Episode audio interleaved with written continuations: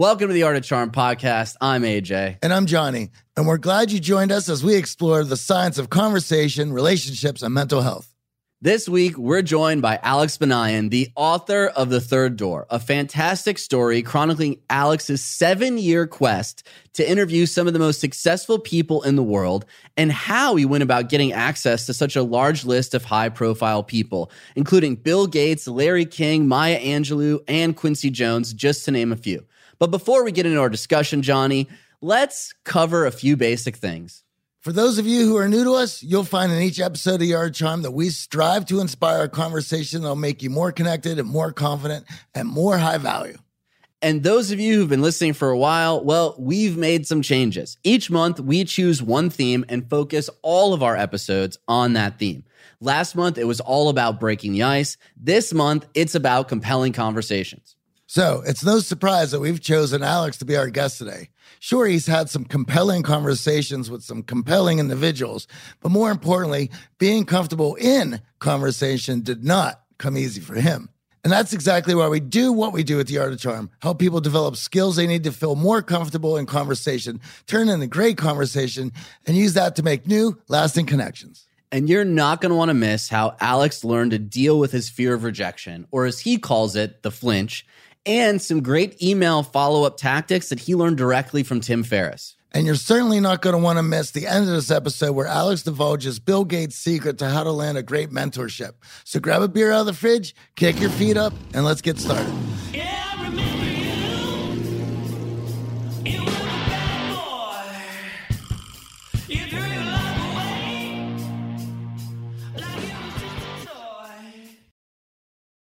Johnny, we know if you listen to the show, you are driven. In fact, we're driven by the search for better. But when it comes to hiring, the best way to search for a candidate isn't to search at all.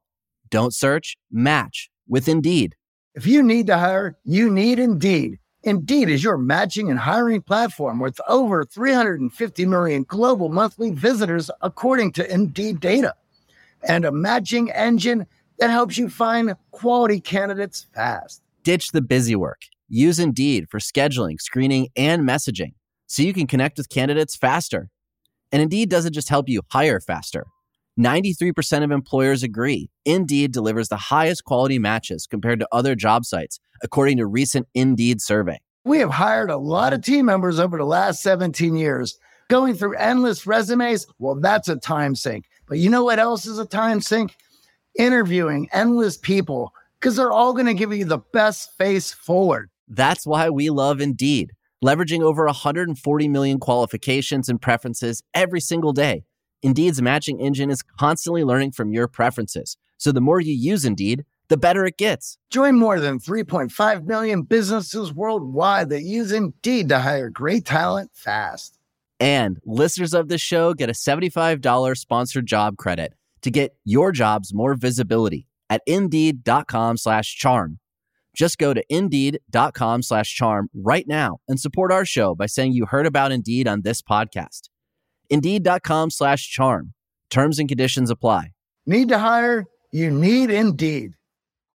Over the last 17 years, we have launched our fair share of online courses, coaching programs, and finding the right platform has always been a challenge. They say if you do what you love, you never work a day in your life. But if you're an entrepreneur, you know the hard work that comes with it.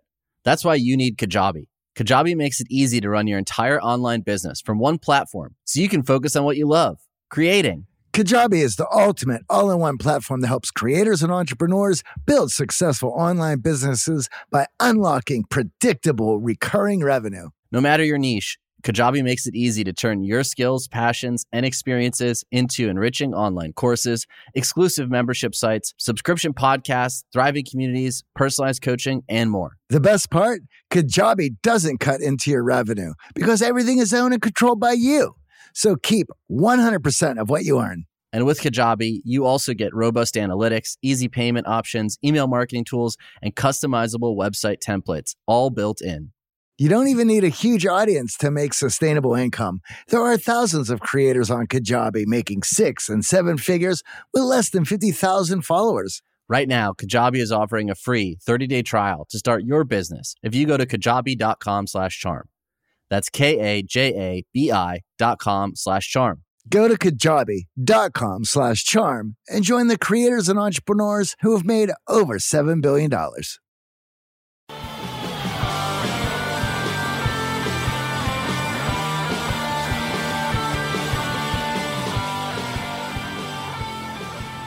Welcome back to the Art of Charm. We are live in studio here today with Alex Banayan.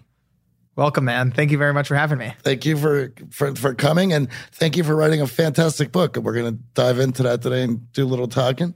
And I think a, a lot of our listeners have either gone through this moment that really was the genesis of your book or are currently in that moment looking for answers and not finding them in a traditional college setting, wanting more out of life. So I'd love to hear the backstory behind the genesis of this book because obviously you're in school where most people go to get an education and to feel like you're not quite getting the education that you want, you need to talk to some different people and get different outlooks and setting the bar as high as Bill Gates, for example, right? College students most often don't get too much time with Bill Gates. So, what was the genesis for for the book for you? So, I was going through a life crisis. You know, spending every day lying on my dorm room bed, staring up at the ceiling. You know, I was 18 years old, a freshman in college.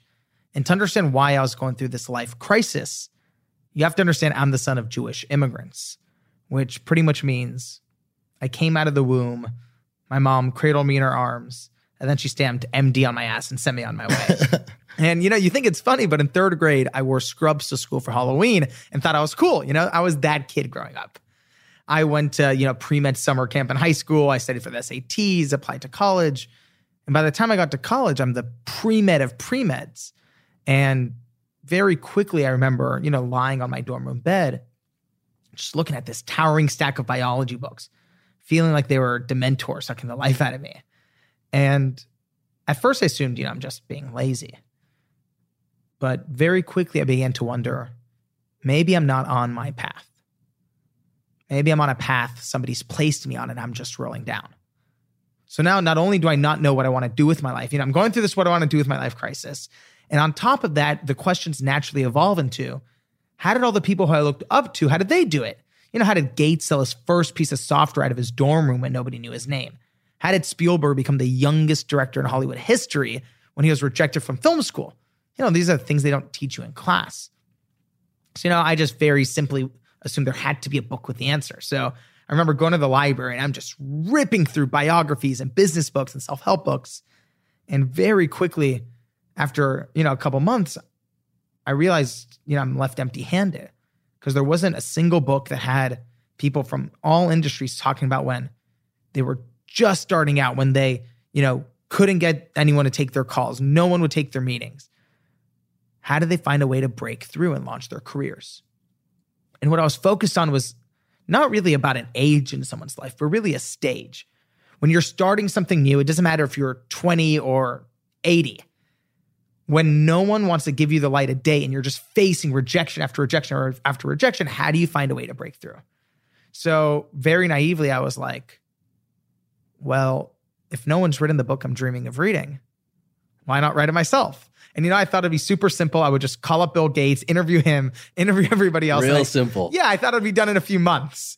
You know, I had no interview experience. I thought, you know, Bill Gates is, you know, he's retired from Microsoft. He's just waiting to help college kids. Yeah, philanthropy. You know, he's got nothing to do with right. I, yeah, I wasn't asking him for money. I just wanted some advice. I thought it'd be super simple. That I thought would be the easy part. The hard part I figured was getting the money to fund the journey. You know, I was buried in student loan debt. I was all out of bar mitzvah cash. So there had to be a, you know, there had to be a way to make some quick money. So two nights before final exams, I'm in the library doing what everyone's doing in the library right before finals. I'm on Facebook and I see someone posting free tickets to the Price is Right. And the game show was filming, you know, like five or 10 miles away from my college campus. And my first thought was, what if I go on the show and win some money to fund this book? You know, not my brightest moment, Right. but Especially during finals. right. You know, yeah, I had a problem. Finals were in two days. Plus, you know, I'd never seen a full episode of the show before. Mm-hmm. I've of course seen The Price is Right when I was homesick in fourth grade, but like I would watch clips of it. I'd never seen a full episode. So I told myself it was a dumb idea and to not think about it. And know, I remember sitting in the corner of the library in this like round wooden table. And I don't know if you guys have had one of these moments where an idea just keeps clawing itself back into your Oh mind. yeah. And you know, you tell yourself it's preposterous, but the idea just keeps coming back. So to prove myself it was a bad idea, I remember opening my spiral notebook and making, you know, the best and worst case scenarios. You know, worst case scenarios. Fail finals, get kicked out of pre-med, lose financial aid, mom stops talking to me. No, mom kills me. You know, there's 20 cons. And the only pro was maybe, maybe win enough money to fund this dream. And it felt as if somebody had tied a rope around my gut and was slowly pulling in a direction. So that night, I decided to do the logical thing and pull an all nighter to study. But I didn't study for finals. I studied how to hack the prices right. And I go on the show the next day and execute this ridiculous strategy. And I ended up winning the whole showcase showdown, winning a sailboat, selling the sailboat. And that's how I funded the book. That's how I knew I was going to be reading a very fun book.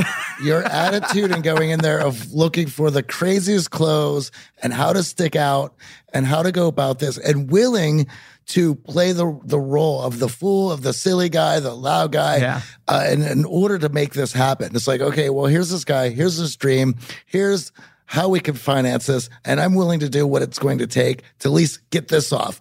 And so from there, it's like, oh, this guy is willing to do anything. Yeah. So this is going to be a lot of fun. The adventures that he's about to go on are going to take him everywhere. Thank you, and man. Of course, we were talking about that earlier about when you put some goals ahead of yourself and you're open to the idea of saying yes to achieving those, you're welcoming yourself into adventure. Right. Absolutely. And the fun part about all of this, obviously going on the Price is Right, amazing story, is you learned how to tell that story in a more engaging way. And this month's theme is compelling conversations. We talk a lot about how storytelling and narratives connect us. And you got some advice from a friend to work on that exact story that you just told us. How impactful was that practicing the story to make you more compelling and meeting all these people? I don't have words to explain how impactful it was. And one of the best things I got from someone, um, so the friend you're talking about is Elliot Bisnow. Yeah. And Elliot ended up taking me to this meeting he was at where it was like a vice president at Goldman Sachs. And I'm like 19, being like, what the fuck am I doing here? And Elliot's like, I like some of the price right story. And I'm sort of like fumbling my way through it, but I eventually got a hang of it. And at the end of the story, the and you know the whole story is like this 20 minute story. Yeah. And the the Goldman Sachs VP was like, he's like this big, you know, New York guy. He like whispers in my ear. He's like, that fucking story tells me more about you than any fucking resume. Absolutely. Got it, kid. Yeah. And I'm like, Yeah. oh shit. that's wild. And I at that point, especially when I just met Elliot, I wasn't telling anyone about the Price is Right because I thought it was this like, according to my mom, this stupid mistake I made. Right. that, to that- outsiders, it can appear that way. Right. And what's woven into the story, uh, and you do a great job in the book. So, listeners, check out the book, grab a copy of the book. We're going to dig in a little bit more. But what's woven into the story is all of these moments where you kind of think you're going to succeed and then you don't, but you push through. So, the producer you knew you had to win over, you didn't win over. yeah. So you push through. And then you're called up there and you're like, I don't actually know how to play the game. You push through. So that's that exact message that's being sent through the story. The underlying narrative is I'm going to keep trying. I'm going to find that third door to get in. Because there's always, always a way. And what is the third door? Explain that to our audience because it's such an amazing concept. Johnny and I really enjoyed it. Thank you. Well, you guys have been living it. What's funny to me is that when I had started this journey seven years ago, I had zero intention to find, you know, that one key to success. Sure. You know, all those TED Talks talk about that one key, and I just roll my eyes. But what ended up happening about like 70% into this journey was I started, I don't know if you guys are like big music fans, but you know, I love music and I started realizing all these interviews have a common melody to them. They weren't saying the same thing, but they had the same energy. And the analogy that came to me, because I was 21 at the time, is that every single one of these people treat life and business and success the exact same way. And they treat it like getting into a nightclub. So there's always three ways in. There's the first door, the main entrance, where the line curves around the block. You know, that's where 99% of people wait around hoping to get in. And then there's the second door, the VIP entrance, where the billionaires and celebrities go through. And for some reason, school has this way of making us feel like those are the only two ways in. You either wait your turn or you're born into it. But what I've learned is that there's always, always the third door. And it's the entrance where you jump out of line, run down the alley, bang on the door 100 times, crack open the window, go through the kitchen. There's always a way in. And it doesn't matter if that's how Bill Gates sold his first piece of software or how Lady Gaga got her first record deal, they all took the third door. And is there something deep down in us that uh, highlights that in our narrative? It's so pronounced in almost everyone you interview that they have this adversity, they have this no that they push through. And because of that, they were able to come out the other side successful. You know, what I've learned about the third door is no one takes it because they want to take it. it's not like, oh, you know, my life is so comfortable. All right, the I'm game just- show with three doors. They're like, what do you want? Door number one, door number two, or door number three? No one wants the door where you're going to be covered in mud and you know covered in bruises, and there's a shady guy in the alley who's going to take your money. You know, no one wants that. So I don't think it's this like romantic thing that you know makes life beautiful. I think it's a thing of necessity. Anybody who has a dream worth pursuing, who has a dream that's big enough that it's scary to pursue, you can't achieve it waiting in line with everybody else. And unless you're born into it and you take the second door because your dad or mom is so and so, Right. You have no choice but to run down that alley, bang on the door 100 times, and make it happen yourself. So it's always these stories of necessity where they, tr- you know, for me, I like in the beginning of my journey, I emailed, you know, press at gatesfoundation.com. Didn't fucking work to my surprise. I didn't want to take the third door. I had to. Right. And I think that's this overarching story that I'm sure you guys have come across in all your interviews where it's not like someone's like, well, I'm just going to overcome my social anxiety because I have nothing to do today. It's because they wanted to achieve a dream. And the only way they could uh, they could do that was by learning these skills the hard way. Well, the the other thing about it is, you know, there's that fear of looking silly, and if you're going to find another way in, it may be through the window that's a little bit too small. It may be through the alley of giving the scary guys some bucks to walk you around to another way in, and you may have to look a bit silly to to do what you need to do to make it in, but.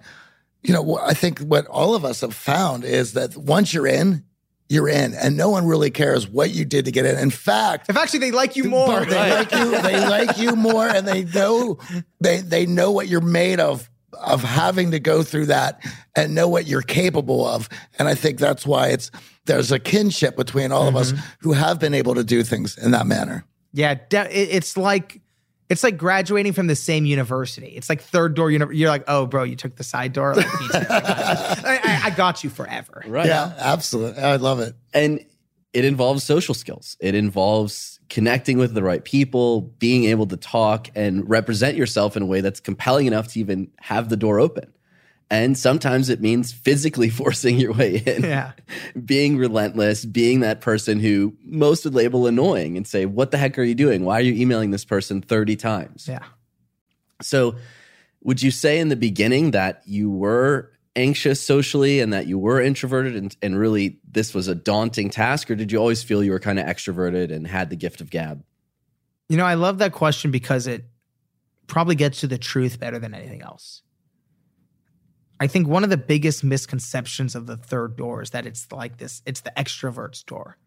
Um, something I didn't go, you know, I touched on in the book, but I wish, you know, I could have gone even deeper in hindsight was how deep, you know, my insecurities went and how deep my social anxiety went and how deep my introversion went because what most people don't know about me is I'm like the scared, like the scariest kid you'll ever meet. Like when I was 12, I still had a nightlight level scared, you know? and, you know, there's this thing I call the flinch. hmm And the first time I remember feeling the flinch, you know, I'm so scared I have a fucking name for my fear. like that's my level, right? And I remember when I was in the first time I really felt it, I was in third grade. I remember I was, you know, going into the cafeteria, elementary school lunchtime. You know, I walk in there. There's all those long rows, you know, those old wooden benches. So you walk in, there's long wooden tables, and I sit down, and you know, and there's my friend Ben and my friend Harrison, and you know, Ben has the granola bars and the soda, and Harrison has the, you know, peanut butter and jelly sandwich with the crust cut off. And then there's me with this like big Tupperware of Persian rice with like green stew, and not just like green, it's like poo green, you know? and you know the red kidney beans on top, and and lamb, and you open it up. Oh yeah. And I remember, I think something must have, it might have been a hot day because when I opened the lid, the smell just exploded in the cafeteria, and all the kids turned around and started laughing at me, and you know, asking if I had rotten eggs for lunch. And when you're in third grade, That's that's the end of the world. it's the end of the world. and I remember, you know, my face, just all the heat rising, and I remember, you know, putting my lunch away and leaving the cafeteria. And from that day on, I waited until after school to eat my lunch alone. And in the beginning, that flinch just started out as my fear of being seen as different. Mm-hmm. But as I grew older, it grew with me. It grew into my fear of rejection, my fear of being a failure, my fear of really looking like a fool. And as you're growing up, that becomes part of your identity. It becomes this all. It's not like a small fear that talks to you every now and then. It's like on your shoulder, whispering in your ear, twenty four seven. That plus having an, you know, an immigrant family, where you know you're not allowed to go to parties, you're not allowed to go to sleepovers. My grandma's mantra for us as kids was, "What for? You need friends when you have cousins." Oh you know? And we're like, Grandma, please, can we go to the person's birthday party? She's like, What for? What for? right, we have a big family. She's like, You have cousins. You don't need friends. And, you know, that just, when you're a kid, that's just all you have is just, you either have a social life or you have no life. And for us growing up, we just didn't have that. So it wasn't until I started this journey for the book that I realized that all these stories and all these insecurities, like you guys mentioned, were standing in my way and I would never be able to achieve a dream unless I confronted them. Well, that's what I find in, in all of our interviews and everyone that I've read about and everyone I've talked to who has who's put their dreams into reality. They have a great working relationship with the worst parts about them and their worst fear. And when mm, that's good, a great working relationship. Abs- absolutely. Where they they they maybe they name it like Jesse Itzler names his bully like his internal fear is Billy the bully, where you named it the flinch. Yeah. Like when you have this working relationship with it, when you're facing it all the time, when you know it's that's what's in your way, Yeah. you're going to know it better than most people. Most people, when they feel that, they run the other direction. They do anything. avoid they, it. They avoid Absolutely. it. or they pretend it doesn't even They- exist. of, Right. of Turn of the course. lights out. It's gone. that Don't was me for the about it. first, you know, 18, 19 years of my life. even yesterday, I, after I got picked up from the office, I was heading home, and the the Uber driver had asked me what I was doing. I ta- talked to him about the podcast, and we're in the self development space, and he's like, "Oh, self development, that's really nice." Yeah, because some people really need that. I was like, "No, everybody needs Right. it. Everyone should be developing themselves into the best person they can be, and uh, reach out for these dreams." And Yeah. it's, it's mind blowing, but I really appreciate you being able to name it and, at each step in a book, it was there. It Oh was following God. you. Yeah. And do you know what's one of the the best things that I read? And I didn't read this until recently. There's a book called um, When Things Fall Apart by the Buddhist monk Pema Chodron. And she's talking about, you know, fear. And she's like, you know, I became this Buddhist monk and I'm, I was shocked that I still had so much fear within me. So she goes and talks to this Zen master. And she's like, How do you deal with fear? What's your relationship with your fear? And the Zen master goes, I agree with it. I agree with my fear. And when I read that, literally, it just fucking blew my mind because that's been the opposite of my entire life. I have fear in front of me, and it's just this battle of me, like, please get out of my way. You know, it's been this struggle, this internal war. And when I heard that line of I agree with it, it sort of was this like jujitsu move that mm-hmm. like released this internal war. And I realized if I agree with my fear, it doesn't necessarily go away, but it stops being this battle and it sort of evaporates and steps to the side. Right. And agreeing with your fear, agreeing with your insecurities are your first step at having that, like you say, working relationship with it. And I think everyone has these people they look up to and they view them as fearless, Mhm. courageous. They have it all figured out. And it's so amazing. eh, Obviously, having spoke with all of these people, having social anxiety, going into it, being fearful of being rejected, you face a lot of rejection in this book. And I think it's so easy to be like, well, that was easy for Elon Musk. That was easy for Bill Gates. They got it figured out. But this fear is holding me back. Yeah. So, walk through the flinch when you actually set up your first interview because that was the the start of this journey. You identified who you wanted to talk to and you and your friends had a collaborative list Mhm. going. Yeah. And the first one obviously is the biggest flinch because it's happening, right? I, I told everyone I'm doing it. I saved up all my money. I won the Price is Right. I better perform and make it happen. Exactly. So now you have two opposing forces. You have fear of, oh, how am I actually going to pull this off? But then you have the fear of disappointing everyone who's now signed up for this journey with you. Yeah. Well, you know, the first big person that I got in front of was Steven Spielberg. And by the I use the word get in front of very loosely. Yeah. I think it was like through the bushes, from behind, jumped out. so, like you said, so the way the, the list came to be, the list for this book was, you know, once I won the Price is Right and I had the money, I was like, all right, well, who am I going to interview? And I asked all my best friends to come over one night because I don't really believe in those, you know, Forbes 100 algorithms. I don't think you can quantify success like that. So I had a problem. Who are going to be these successful people who I reach out to? So I asked my buddies to come over and I'm like, guys, if we can make our dream university, who would be our professors? And that made it really simple. You know, Bill Gates would teach business. Lady Gaga would teach music. Larry King would teach broadcasting. Jane Goodall science. Maya Angelou poetry. Tim Ferriss entrepreneurship. You know, Mark Zuckerberg tech. And, you know, that became this list that became the treasure map for the journey. And I wrote it down on this little note card and put it in my wallet. And, you know, that's a great little, it's a tiny thing that actually leads to big dividends. Whatever your dream is, if you're just starting out, write it on a little note card and keep it in your wallet where the driver's license is. So every time you look at your wallet, you're like facing what your dream is. And anytime you're at a party and someone asks you about your dream, you're like, oh, you want to see what whatever it is, whether it's the one sentence mission statement of it, or for me, it was the list of all the people I wanted to interview. right. And you know, the first month of work on the book, I had that list in my wallet and I was telling someone about it. And I show her the list and she goes, Spielberg. And she's like, I shouldn't be telling you this, but he's going to be at a fundraising event over at the USC campus. And I think I know just the way to get you in. And she told me she could sort of sneak me in as like a caterer if I wore a suit and tie. So she's like, look, it's in a month. And if I were you, I would do your research. And I did just that. I watched all his movies. I read his, you know, 800 page biography. And I finally get there. And sure enough, Spielberg, you know, in the beginning of the party is like 20 feet away from me. But he's talking to like George Lucas and Jeffrey Katzenberg and Jack Black. And the flinch is in full effect. And finally, when it was my time to like try to make my move, I was completely frozen, mouth wired shut, feet turned to stone, and I lost my chance. And I go to the bathroom and I told myself, and again, this goes back to what you had mentioned if I don't push through this, my entire journey will be over before it started.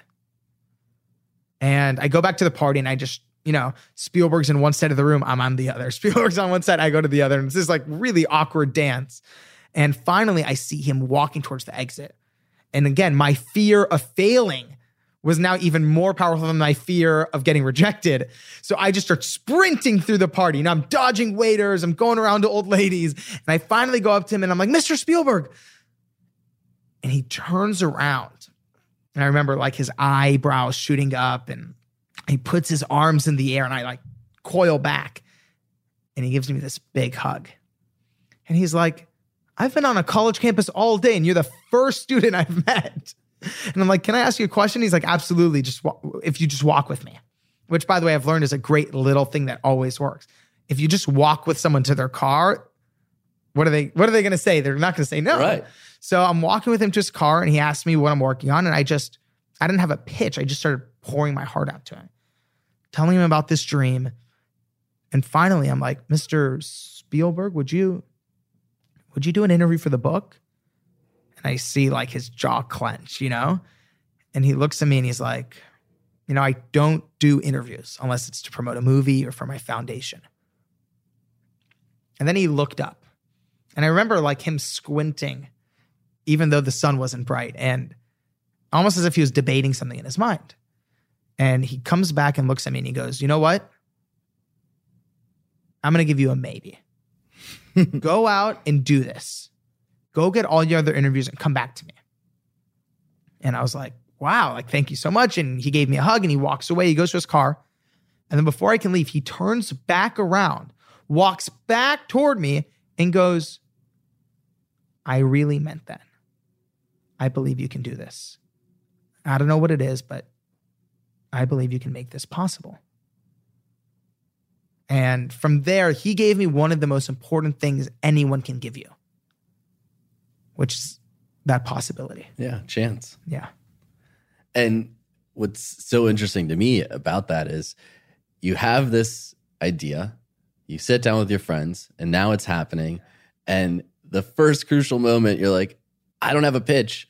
I just got to go with it. I just got to go with my gut. And I think a lot of times we had Oren Klaff on uh, last month talking about pitching. I, I think a lot of times we feel like there's a magic phrase or a magic key that we just need to say the right words and it's going to happen. And we lose out on that heartfelt, genuine moment where, you know what, I'm just going to be me Yeah. and this is my chance. And it resonated. And he gave you the maybe. Yeah. So you ran home and told everyone, I got a maybe from Steven Spielberg. This book is happening. I think the the biggest person in the book for you, if I'm not mistaken, was Bill Gates. yeah. We know now that press at Bill Gates Foundation doesn't get you in. in fact, that my- email is probably surprise. defunct. you jam that inbox completely full. So how do you go from a solid maybe to Steven Spielberg to all right, I'm actually in front of my dream interview, my dream opportunity? Yeah. Well, it was this two year adventure to get to Bill Gates. And probably one of the most important, you know, social skills or pitching skills that I learned came from that experience.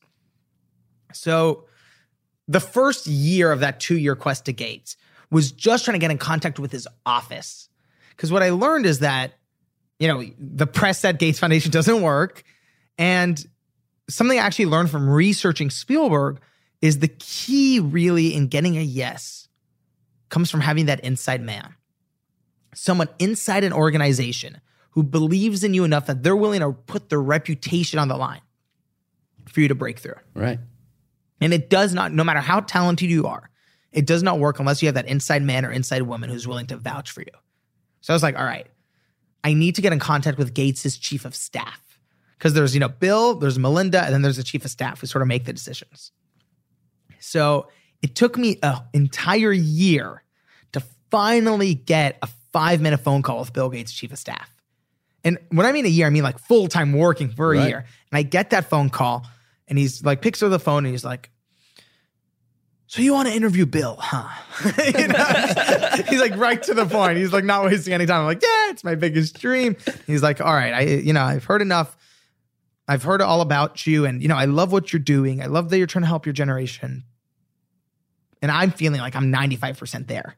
And he's like, but you're about 5% there. he's like, look, Bill doesn't do interviews with student newspapers. Like, go get a go get a publishing deal from Penguin or Random House. Right. Go get some more momentum with other interviewees and call me back. And he hangs up. So I end up going on this, you know, eight month quest of trying to get a publishing deal, which to my surprise, Random House doesn't normally do business books with 19 year olds. Who don't have any interviews lined up. Who have solid correct. maybes. yes. I'm like, guys, I got a ton of maybes. so I have, but funny enough, that actually was a part of my pitch. so it took eight months, but I finally get the publishing deal. I go back to Gates' office, no response. Email again, no response. I'm like, fuck, I guess I need more momentum. So I go get other interviews. I hit up Gates' office, still no response. So now it's been about another year has passed, and I've been working full time. So it's now almost two years. And I got this incredible piece of advice from Larry King in one of my interviews with him, where he said, you know, the problem of young kids these days is they look at how much technology has changed over the past 50 years and they assume human beings have changed as well. And he's like, they haven't. Technology has changed, but human beings are the exact same. Someone only knows who you are and will only give you a yes when they can look you in your eyes and have that human connection. Yep. And it made me realize I had spent two years trying to track down Gates' chief of staff, and it was over email, over phone. He still didn't know who I was. And I knew that he goes to the TED conference every year. And I knew that TED was in Long Beach, not too far from where I lived. So I emailed a couple people on Microsoft who were helping me out. And I was like, guys, I know you guys have put your reputation on the line already, and this hasn't worked out. Gates' is chief of staff will be there. If you can get me just five minutes in person, I swear this is my final ask. And you know, they were very reluctant. And I was like, guys, if he still says no after this, I swear I'll never ask. And I sort of put my whole dream on the line. I was all chips in. I was like, guys, this is my final bullet. And they're like, all right, this is the final one. So they start emailing Gates' chief of staff over and over and over again, no response. They start getting other executives at Microsoft emailing him, no response. Until finally the night before the TED conference.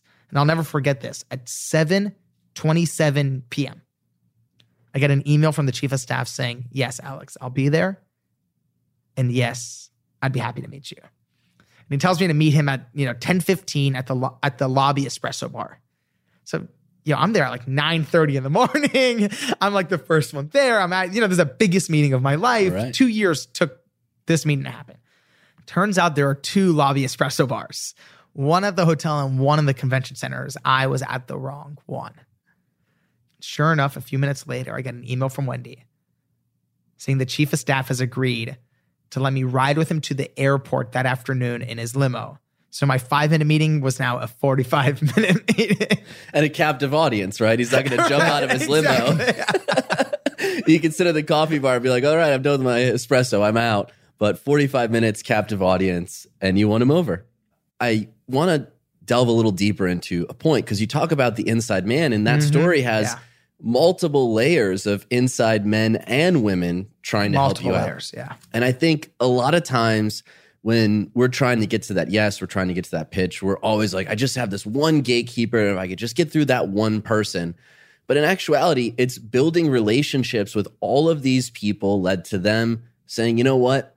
I wouldn't do this for just anyone, but I'm going to do it for you, Alex. Right. Even though before that, you were a college kid in your dorm. Yeah. And I think it's so easy when we have dreams to make excuses and say, I don't know the right people. I wasn't born with wealth. I don't have status. So it's not for me. And pushing through, finding an inside man to lead to the next inside man, mm-hmm. to the mm-hmm. next inside woman who's like, all right, hop in the limo, takes some persistence. And did you always have that in you from your youth, or you were just always persistent to maybe even the level of annoying some people? you know, one of the biggest lessons I learned about persistence was, you know, I, on the one hand, knew I'd read these business books and they all said, you know, persistence is the key to success. What I didn't know was about the dangers of over persistence. Because, you know, it's obvious, you know, keep pounding on the door until it breaks. But with Warren Buffett, I ended up spending eight months pounding on his door, calling his office week after week after week by month one, it was a lot. By month six, you know, you really start bugging people. By month eight, they're just restraining order. Right. But I was just like persistent. I, you know, I had. Well, one of the things that amazed me about that is uh, the volume of emails had to have been such so large because it's not like like myself, right? If I, I get it's I don't they're getting so they're getting such a volume. Yeah. So for you to have been so persistent that your emails are sticking out as a nuisance Yeah. of everything else that they're doing, that a lot of people the- want to talk to Warren. so a lot of people are being persistent. But you, you talk about a lesson from Tim Ferriss, actually, mm-hmm. that it's not just persistence. Right. It takes a little nuance for the persistence key to unlock the lock. So obviously, persistent with Warren Buffett. Let's finish the, the story there, and then we'll unpack what we mean by the nuance of persistence. So the the ending of the Buffett story is essentially I end up getting the interview with Bill Gates eventually. It goes so well with Gates that his office was like, "Hey, how can we help?" And I'm like, "Well, I know Bill and Warren are best friends. Do you think you can, you know, put in a good word?" And they're like, "Easy. We got this." So, yeah, I'm 20 years old and I have Bill Gates' office contacting Warren Buffett's office on my behalf. I'm like, what the fuck is happening here? And sure enough, they contact Buffett's office. And I'll never know exactly what happened, but I assume Buffett's office essentially was like, we know all about Alex. This is not happening. And I got an email from Bill Gates' office saying no more contact to Warren's office, period. Thanks. And what I learned from that is that I had been so persistent, I got myself blacklisted. Right? And no business book talks about that. No one says that you can bang on a door so many times that instead of breaking it down, they're going to call the police on you. Right. And I had been so over persistent. I had dug myself into such a deep hole. that his best friend couldn't pull you out. so, Tim was a, a big get for you in the beginning, mm-hmm. a big person you looked up to. And I, I just love your Tim Ferriss story too. you guys of you guys getting him. yeah, and much of our story similar. with the, the podcast, a lot of people think that the interviews just lined up, the stars aligned, but it was persistence. And we were very persistent tracking Tim at an event, cornering him during the snack hour, trying to get him to come on the show when it was still in its infancy. And he's obviously a guy who gets pitched to a lot. Yeah. And he also does a lot of pitching. So he was helpful enough in his feedback to you of like, hey, Yeah. persistence isn't all you need here. It needs to be framed in the right way to Mm-hmm. be compelling enough to the other person. And I think a lot of times, and I know Johnny and I can relate to this with our inboxes too, not on the level of Tim's, but a lot of times people will just hit you up and expect your time, expect your energy, expect something from you with no understanding of, okay, AJ probably values his time. Let me make it worth his while. Let me show him why this could help both of us. It's mutually beneficial instead of just taking. And the book itself actually has a fantastic example of how to pitch over mm-hmm. email to be compelling. Another reason you guys should go check it out. And Tim's lesson tweaked that pitch for you So good. and opened so many other third doors for you because of it. And what was that tweak? So Tim taught me his cold email template, and it has worked better. Again, I cannot, I cannot overhype how well it's worked. It's helped me get interviews for the book. It helped me get my dream mentors. And this is Tim Ferriss's cold email template. It works like this. AJ, that's him emailing you. Okay. It's like, Hi, AJ. I know you're incredibly busy and you get a lot of emails. So this will only take 60 seconds to read. Boom, next paragraph. And this is where you put one to two sentences max of who you are and what context is relevant to that person. And again, this is not your life story. Right. It's one to two sentences max. Boom, next paragraph. One to two sentences of your very specific question for the person, something they can answer right away. What is the best book you recommend for an up and coming podcaster? Something you can just blast off.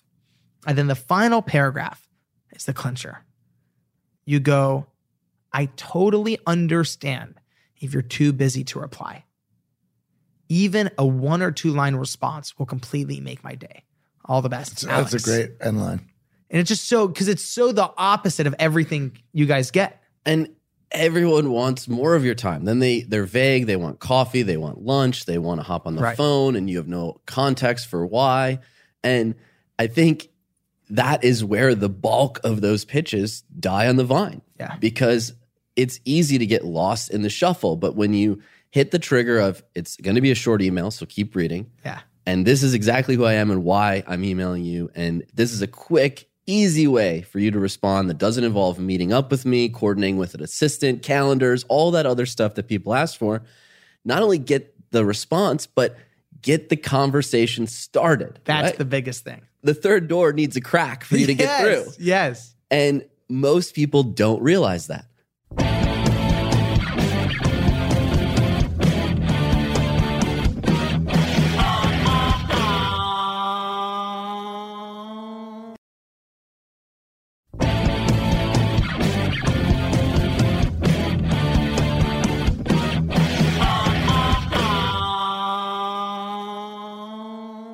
There was a story that I think is left out of the book. At least it tr- intrigued me, and I don't remember you finishing it, which was that you found out later that Tim's advice was for you about your persistence on him.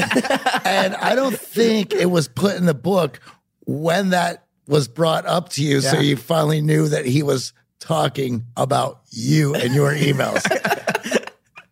That is correct. yes. So when did that take place? That took place. Okay, so remember the chapter I'm in Summit in Utah. Yeah. Yeah.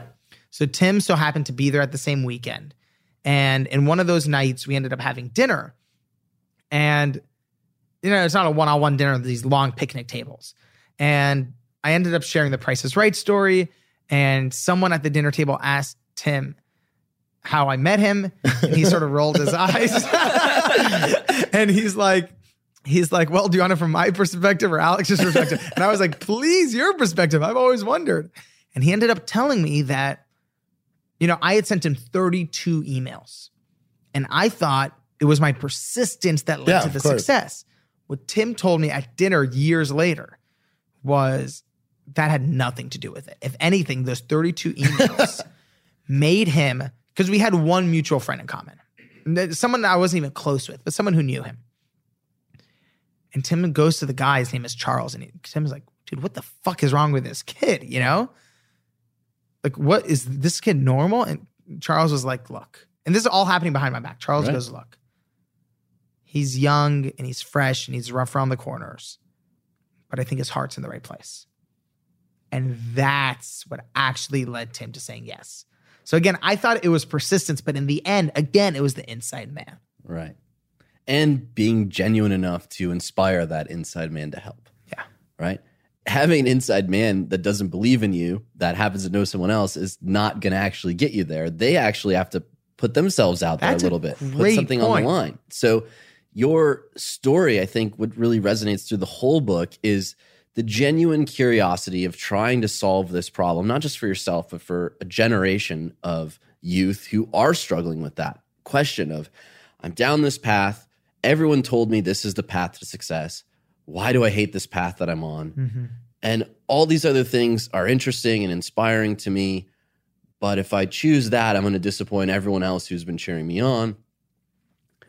And with all of that, we've all felt that. And all of these successful people that you had an opportunity to interview felt that of something else is calling me. It's not a traditional path. When you look at almost everyone in the book, their path to stardom did not go through a traditional get your four year degree, Yeah. get your graduate degree, start working hard, and then everything falls into place. And that's why I think a lot of us really struggle with this because we are taught from a young age that hard work, persistence mm-hmm. pay off. It's a meritocracy. If you demonstrate the results, you'll get ahead. That doesn't open Yeah. any doors. Everyone is working hard. Everyone is persistent. Right. Everyone is getting educated now. We have more access to information than ever before. It's the genuine human connection that unlocks those doors. I agree 100%. So, again, struggling with social anxiety. Now you're in a room with Bill Gates, right? We're talking flinch on another level. And you talk a lot about doing all the prep to, to make sure the conversation is compelling.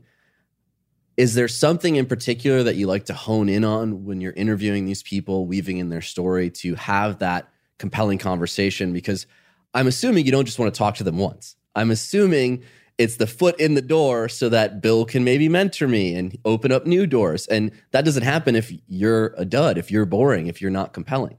Well, the funniest thing, you know, talk about social anxiety. So I'm in this office. It's been two years in the making.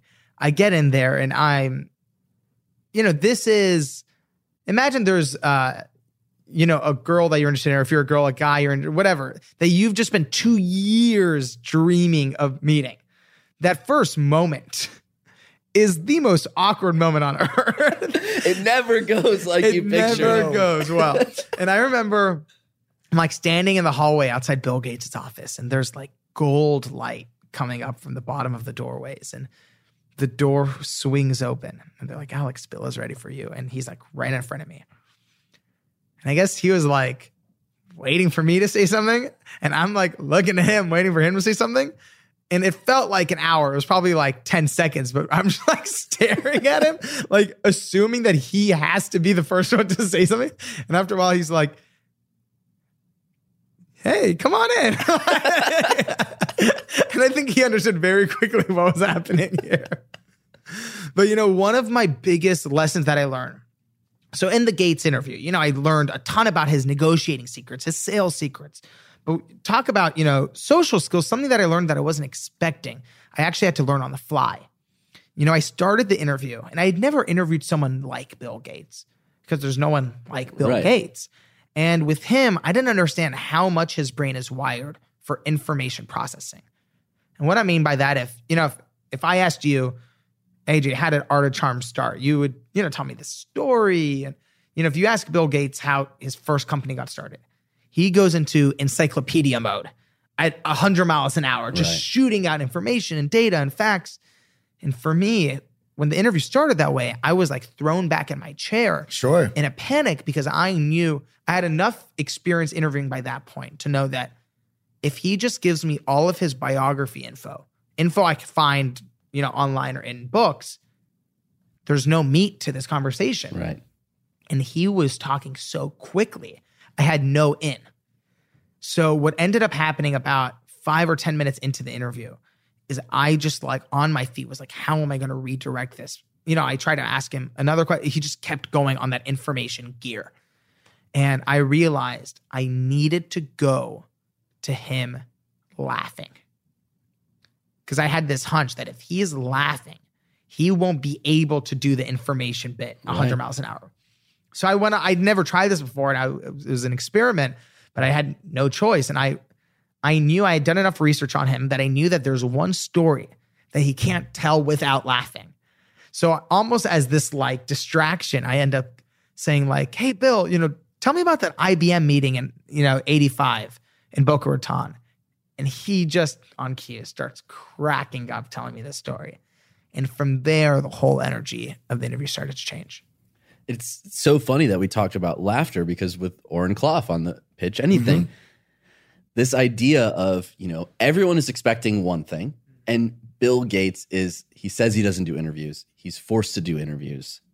He has a pattern to every single interview. He's told his story countless times to his autobiographer. Yeah. He has his story dialed in. And to be able to get someone to laugh and break that pattern Right. gets it to the human side of okay now i don't have to go through the robotic thing i tell everyone now i can let loose a little bit takes pressure off the person you're pitching are there any other pieces of information you learned throughout all of the interviewing that you did i know larry king gave you some great lessons you'd mentioned Yeah, Larry King. You know, the best, the two people have sort of mentored me in the art of the interview were Larry King and Cal Fussman. And with Larry King, he gave me a great piece of interview advice. And he's like, kid, you know the problem, you know, he has that voice, like, you know the problem you kids have.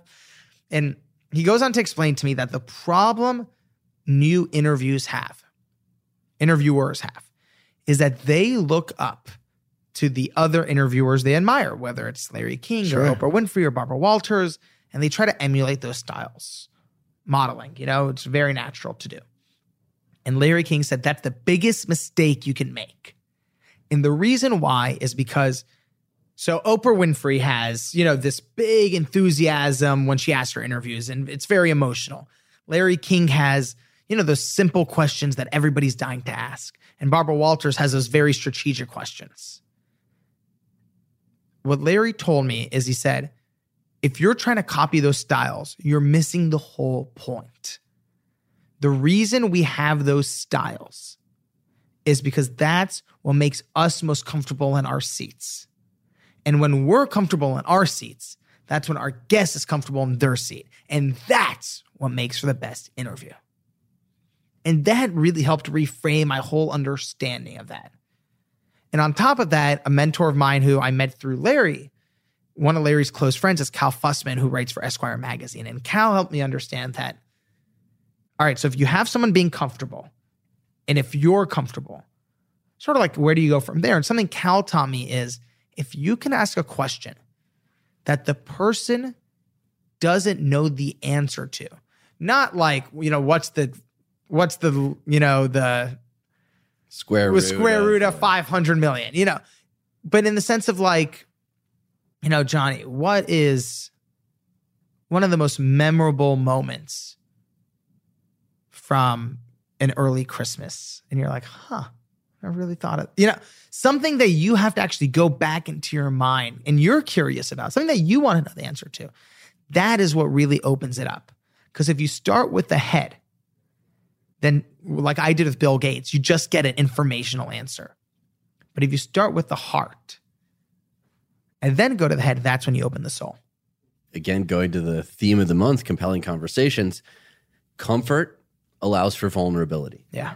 And whenever you're in an interview situation, it is tricky being vulnerable. You do feel put on the spot. You're getting peppered with questions. You're you're getting asked things that a lot of times you've answered before.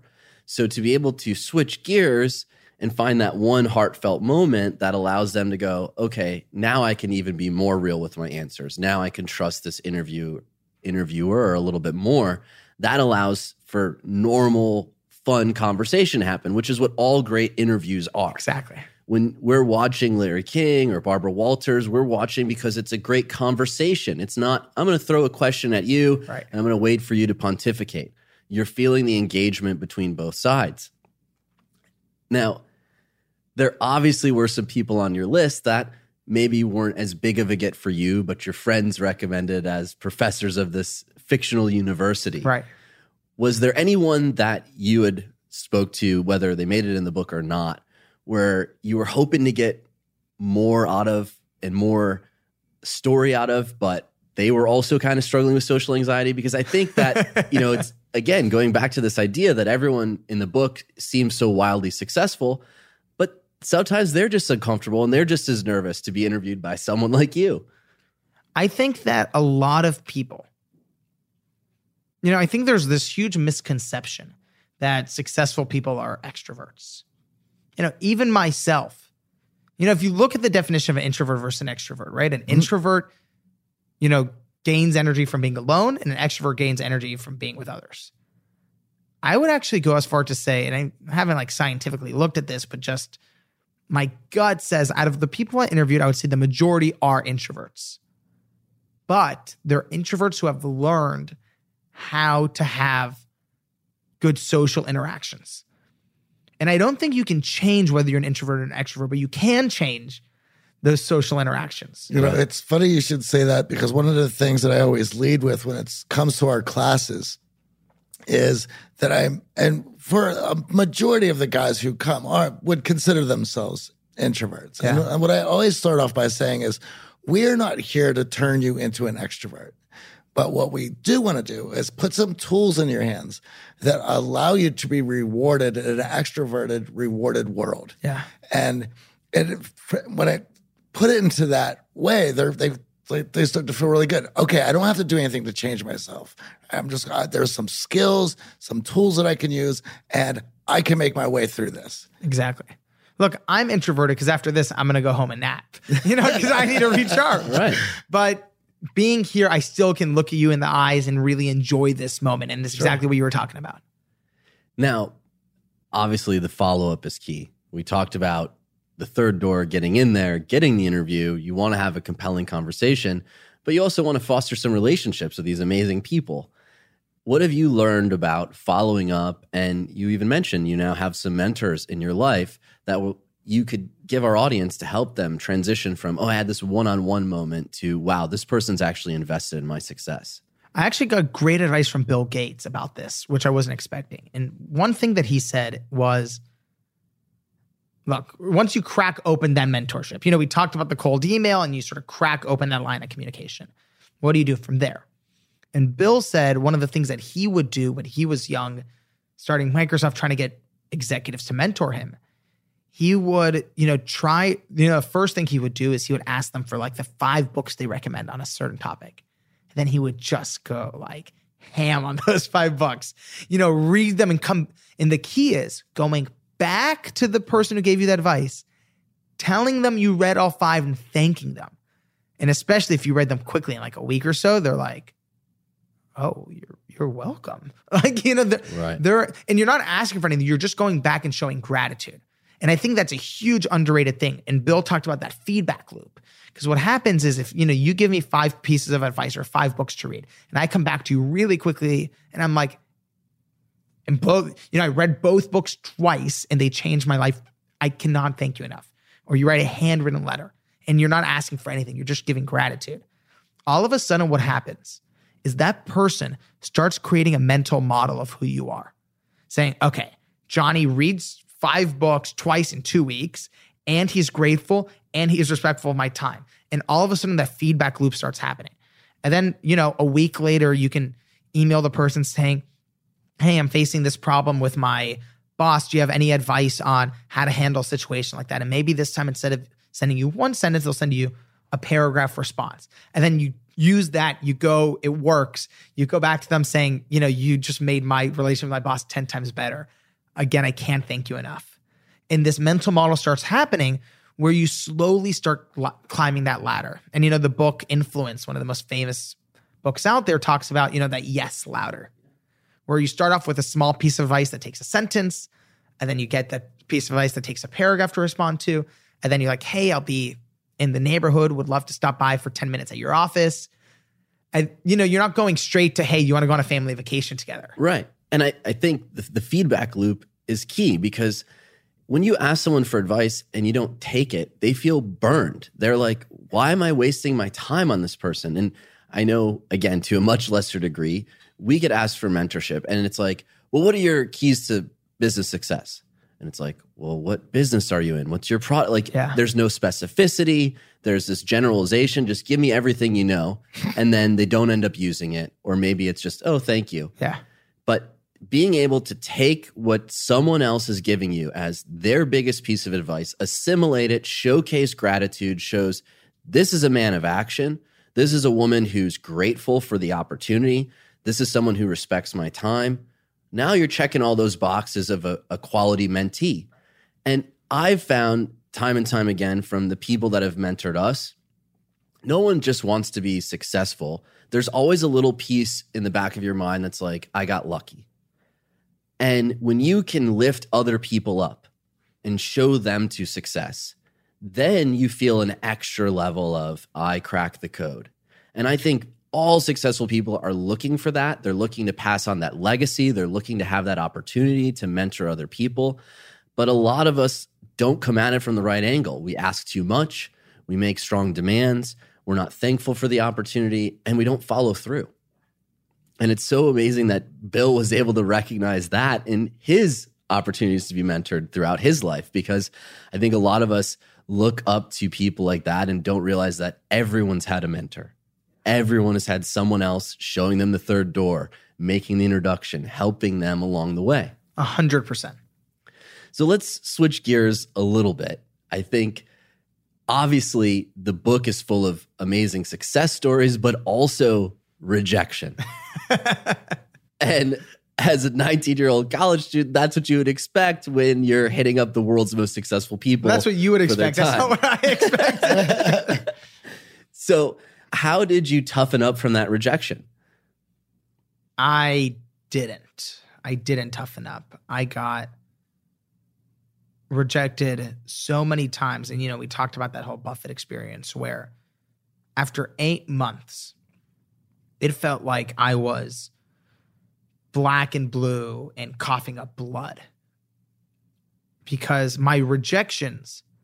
You know, Paulo Coelho has this great quote that says, you know, when you're in school and you get an F, sure, it stings, but you're sort of get over it. But when you're out there pursuing your life's calling and you get rejected, It's as if you, your being, is being rejected. Right.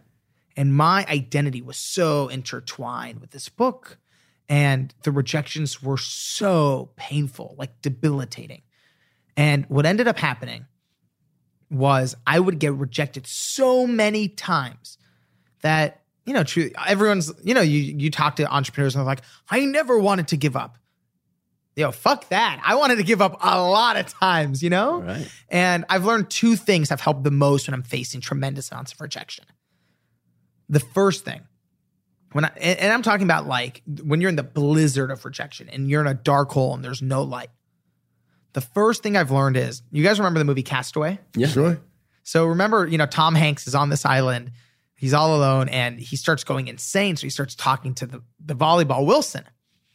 What I've learned when I'm in my, you know, castaway moments, when I am all alone and just pounded with rejections, my version of the Wilson volley- volleyball is the core belief of why I started this in the first place.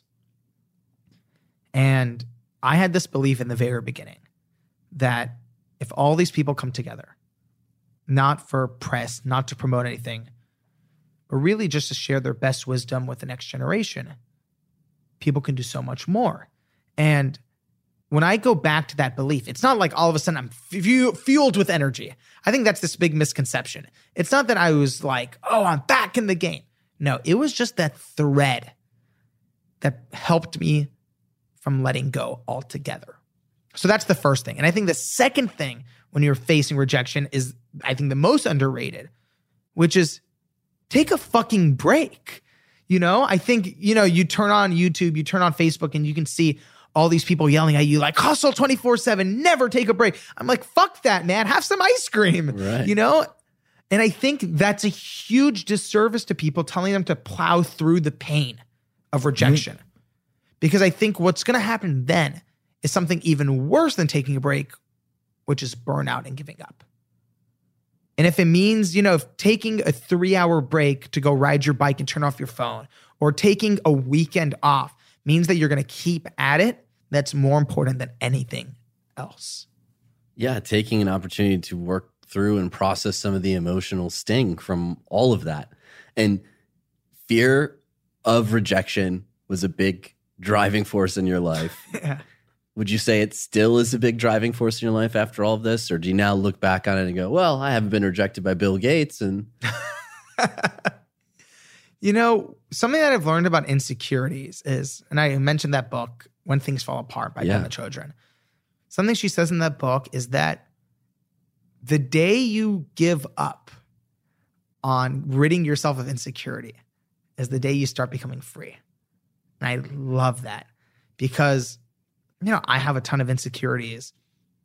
And over the years, I've been like, all right, how am I going to rid myself of them? And when I read that in her book, which is, you know, when you give up on the notion that you're going to rid yourself of them, you become free. And I think she's exactly right. For me,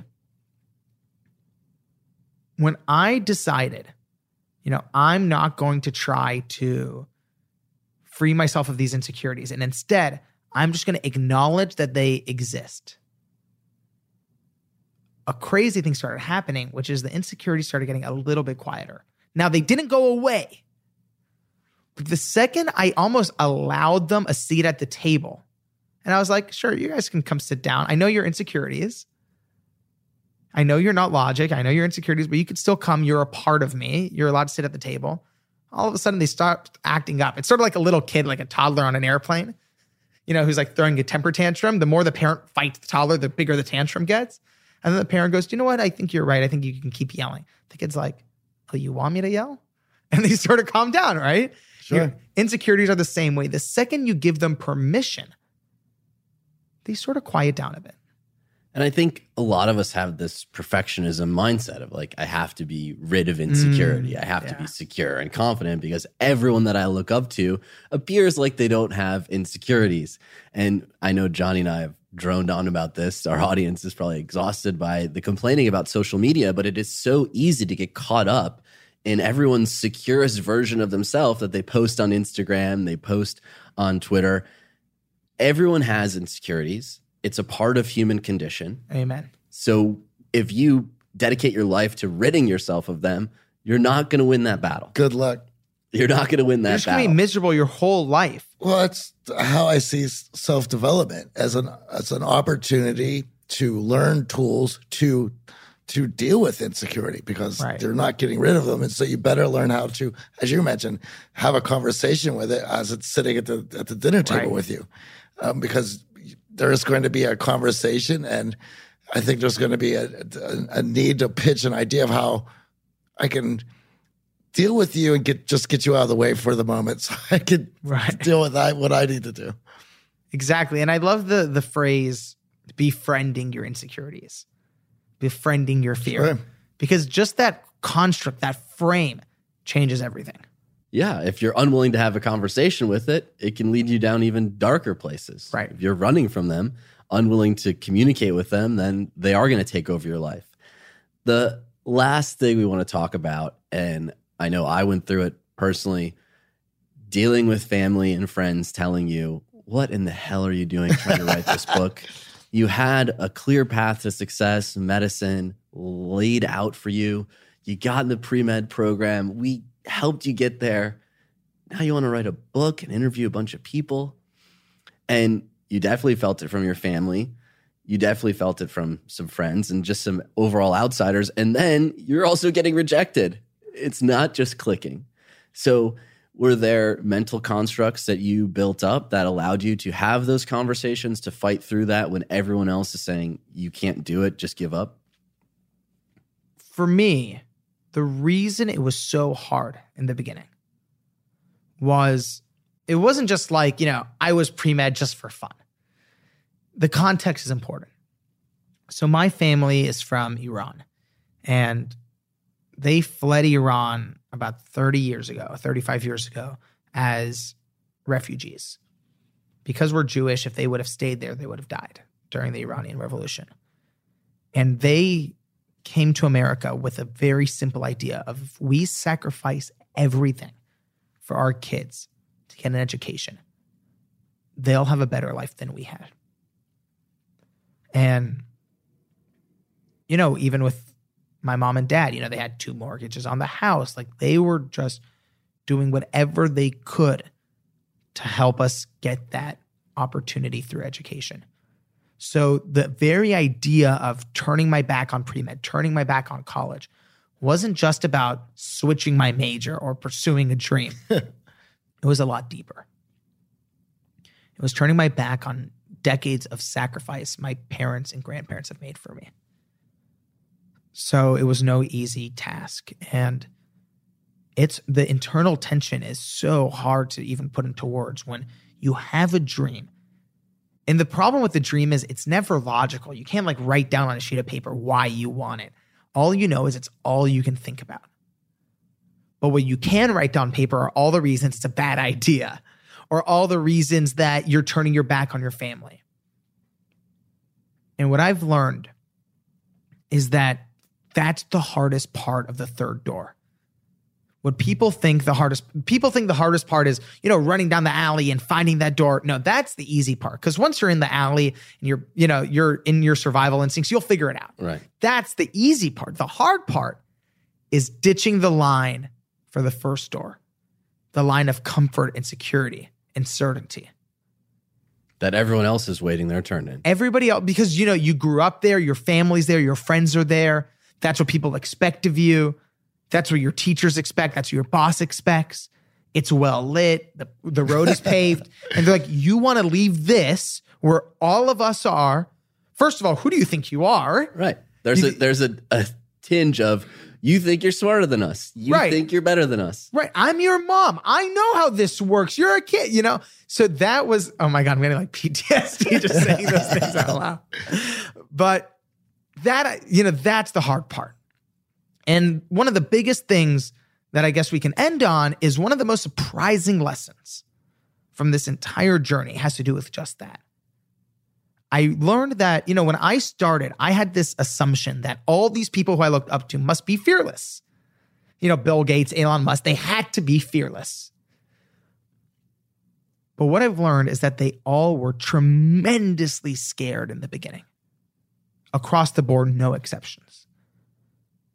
So it wasn't fearlessness that they achieved, it was courage.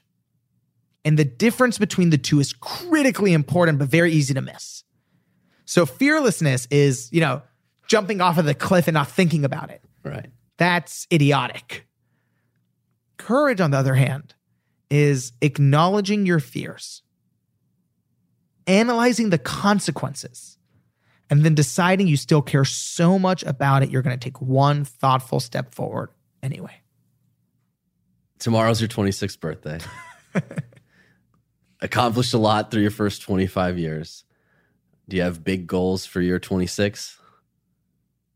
You know what's so funny is that the first thing that came to my mind is actually the same intention I had last year. And normally that doesn't happen. Normally every year I have a different intention. But there's this word, and I I, I keep coming back to Pema Chodron that she talks about. It's called maitri.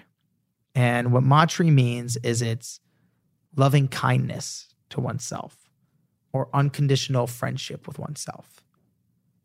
And that's going to, I think, continue to be my focus for the next year. Because what I've learned is that when life gets really hard, you know, last year my my father passed away, and last month my grandfather and grandmother passed away. And what I've learned is that trying to power through those experiences is unbearably painful. But if you give yourself some slack, some kindness, some space to just be a mess sometimes, that's where the healing starts. So that's my intention for the next year.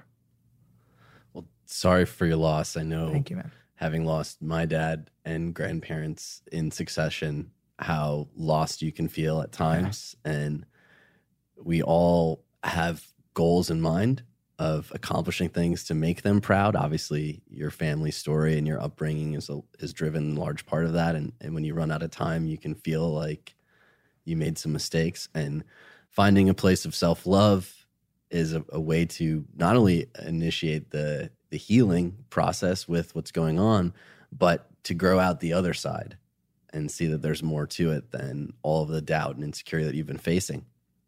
Thank you so much for coming on. Thank you, man. Where can our guests find your book, find you on social, and celebrate your 26th birthday? I would love that. Um, the book is available, you know, everywhere books are sold. So Amazon, Audible, Barnes and Noble, local bookstores, Kindle, iBooks.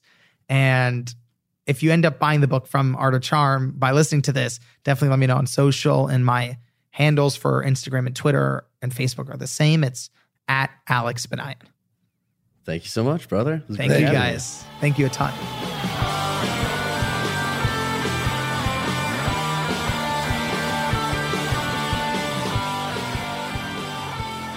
All right, we got to get out of here. But before we go, we want to thank you for listening to our show.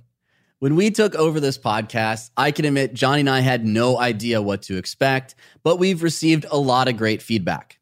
And that feedback has been and continues to be really helpful to us. So please chime in. And while you're there, make sure to subscribe because we love having new members join our family. Shout out to Daniel Kue and Grim Kitty One, who are both enjoying the show and went over to iTunes to tell us. And thanks to all of you who are submitting your questions to our Facebook page and all over our social media on Instagram at The Art of Charm, as well as Twitter at The Art of Charm. We love your questions, so keep asking them. Next week in our Q&A episode, we're going to have your questions answered. So if you have a question about a compelling conversation, hit us up. And remember, reviewing us on Apple Podcasts is a huge help. Sure, we like five star reviews, but we also love constructive feedback that comes with those three and four star reviews as well. The Art of Charm podcast is produced by Chris Olin and recorded at Cast Media Studios in sunny Hollywood, California. The show is engineered by Danny Luber, Bradley Denham, with production assistance from David Lorsheet. Special thanks to Alex Banayan for coming on the show. So grab a copy of his book. It is a fun read. I'm Johnny, And I'm AJ. and thank you for listening. We'll be back next week.